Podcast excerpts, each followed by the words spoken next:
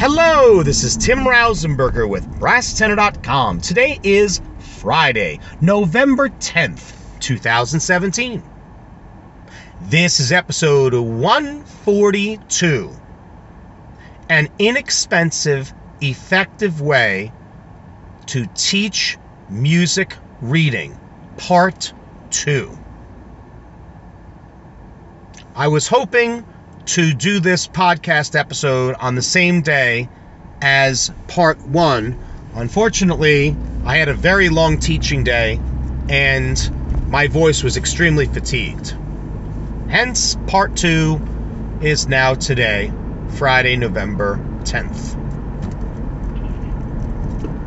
In my last episode, I discussed music reading in an unconventional way in which students were actually cheating by writing down the notes in order to learn how to read them. This particular method of instruction is much, much different than the first one because you have to be able to detect it with your students. You have to be a good enough teacher to realize that students are making this mistake because many of them will not realize that they are doing this as they're reading their music and will not be able to identify it as being a problem. I say this because if students don't know how to read music, they can absolutely tell you, I don't know how to read the notes. That's not hard, that's easy might be embarrassing, but it's it's not hard. But this particular issue is much much deeper, and it's something I realized over the years of teaching students, particularly young students, but it really can apply to people of any age. This music reading issue assumes that the student knows how to read all of their notation. And when I mean by all of their notation, all of the rhythms and all the names of the notes. And along with that, they also know the appropriate fingerings or anything else they have to do on their instruments to play the actual notes. So we're going to assume that your children can do all of this. Have you ever had that student who knows all this information and you ask them to read all the names of the notes, perhaps you're doing Mary Had a Little Lamb, Merrily We Roll Along. And let's assume that we're going to do it in concert B flat. We'll take the clarinet part. So E, D, C, D, E, E, E, and I apologize if I'm not in the right key right now. D, D, D, E, G, G. What we'll also do is we're going to assume that the music that you're reading, after the seventh note, has a quarter rest, after the next three notes has a quarter rest, and the ne- and then the egg measure, EGG, also has a quarter rest at the end. So E, D, C, D, E, E, E, all quarter notes, followed by a quarter rest. D, D, D, quarter rest. E, G, G, quarter rest. Now, you ask the, the students in the class to read all the names of the notes. Ask them to read them all at the same time. You give them a tempo, they read the notes out loud. Perhaps you have ask them to finger their notes as they're playing. That's something I always like to do, just so they're multitasking and ultimately helping themselves in the long run. Okay, so now they have done all of this successfully. They are now ready to play the song on their instruments. They're all set, ready to play the song, and here's what happens one, two, ready, and play. E D C D E E E D D D random note E random note G G And you hear that from one or two students. And you're saying to yourself, I don't understand. They know how to read quarter notes. We just did an exercise maybe where we clapped quarter notes and they knew that perfectly. We know how to read music because they know the names of all their notes. Why are they struggling? What's going on here? So maybe the thought may occur to you, well, maybe we could do one measure at a time and then do two measures. Listen, that's going to work and that's effective. But it's actually not solving the problem that child has. And here's what the issue is the student is not reading their music like they would be reading a sentence with words. They're not looking ahead. And you can do this in a joking type of manner. I like to say to students when you're about to cross a street, make sure to do what? And there it will tell you, of course, make sure to look both ways. Look to the left, to the right, to the left, to the right again, to the left again. And then you cross the street based on the information that you have. And I say to students to not read the music correctly. And what I'll do maybe is I'll grab my clarinet and I'll play E, D, C, D, E, E, E, rest. And then I mess up on the next note and I'll just say splat. You just got run over by a bus or whatever the case may be. And they'll understand a little bit better that they're not looking ahead. But we still haven't solved the problem. So here's the best way to do it that will make them laugh and will make them understand and appreciate the problem. If you're working out of a lesson book, this is the easiest way to do it. But if not, you can take any book anywhere in your classroom let's just say it's a lesson book. Uh, throughout these lesson books, there are always different types of uh, blurbs that are in there, facts about composers.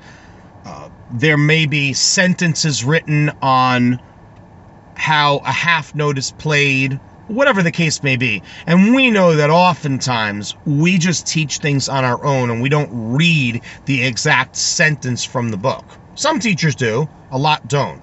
Or you could even go to the introduction of the book. This book provides blah, blah, blah, blah, blah, blah, blah. And they talk about all these amazing things on the first few pages of the book. And a lot of times we're so busy with other things at the beginning of the year, we never read that information. Nobody ever reads it. So you find a sentence and find sentences that are not really that difficult and say to the student, read that sentence for me. And without fail, as long as it doesn't have some crazy big word in it. They'll have no problem reading it. As a matter of fact, they'll probably read it quite well. Perhaps their accents on certain words, the emphasis in some spots, and their cadence might be off a little bit, and they may not have completely comprehended everything they said, but they're probably able to read it pretty well. Average fourth, fifth, or sixth grader. So then you could say to them, read another sentence. You could say to read the same sentence again. Then what you say, ask the classes, do any of you have any younger brothers or sisters or cousins or anyone that you know that might be around like five or six years old and knows how to read? And you will almost always have a hand or two or all that will go up you say it could be that student or it could be someone else. Take this sentence and now read it again and read it like a five or a six year old. And kids are amazing. They can always do it exactly the way that the five or six year old would. Reading the sentence painfully slow. And if they don't read it slow enough, you can even stop them and say, no, no, no, no, no. You know it really goes like this. And then you can read it at very, very painfully slow. And then you can even throw in when that word comes along, like the word gigantic. And the child, the, the six year old gets the word and they rate, they say gig, gig, jig. And, and then, and then the teacher says gigantic and they'll laugh because they've been in that situation so many times before where the teacher has to jump in and the teacher will say gigantic and then they say gigantic so it it associates things and makes them understand the music portion in relation to what they had learned in their reading or language arts type class maybe even as recent as that day where somebody may have struggled with a word. What you say to the students is, I'm not saying this to offend you, because it's important to say that. But right now, you're some of you are reading your music as if you were in kindergarten or first grade. And the problem is that kindergarten and first graders they may not know the words. And that's what is tripping them up.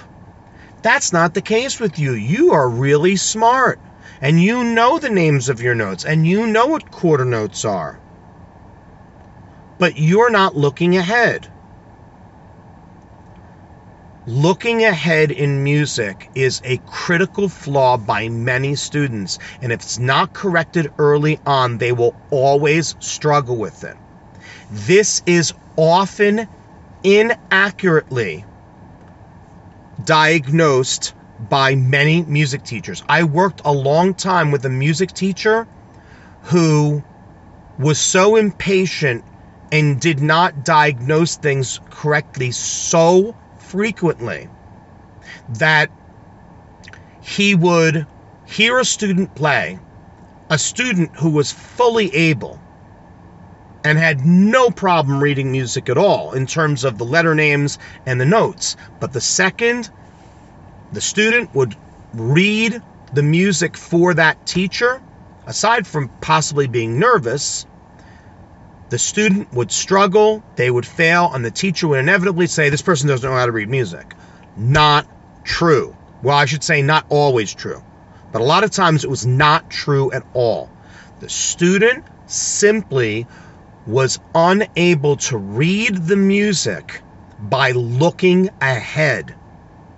Looking ahead. And then you can go one step further and say, people that are in their second year of playing can read a full measure ahead. People that are in middle school can read several measures ahead, and professionals can read even more than that. To the point that a lot of professionals can play things from memory or very close thereto.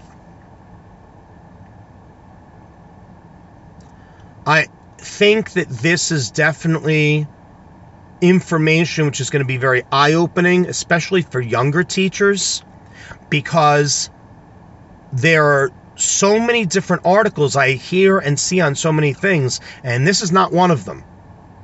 This is not one that's discussed many times. And I think it's something that teachers need to be aware of. And I think the other thing that's really important, just about note reading in general, don't ever assume that students who have a very high IQ always have a high music IQ or a high note reading IQ. I have had many students who are brilliant straight A students struggle mightily with components from part one and part two of these podcasts. On the flip side, I've had students who have had major issues with their academic development and their processing, yet they do extremely well with music. So always remember those two little bits of information as well. I hope this particular episode is one that's going to open your mind and you're going to have an aha moment That's the reason I do these. As always, if you can share my podcasts, it's the greatest compliment of all. I wish you well with teaching your young students how to read music.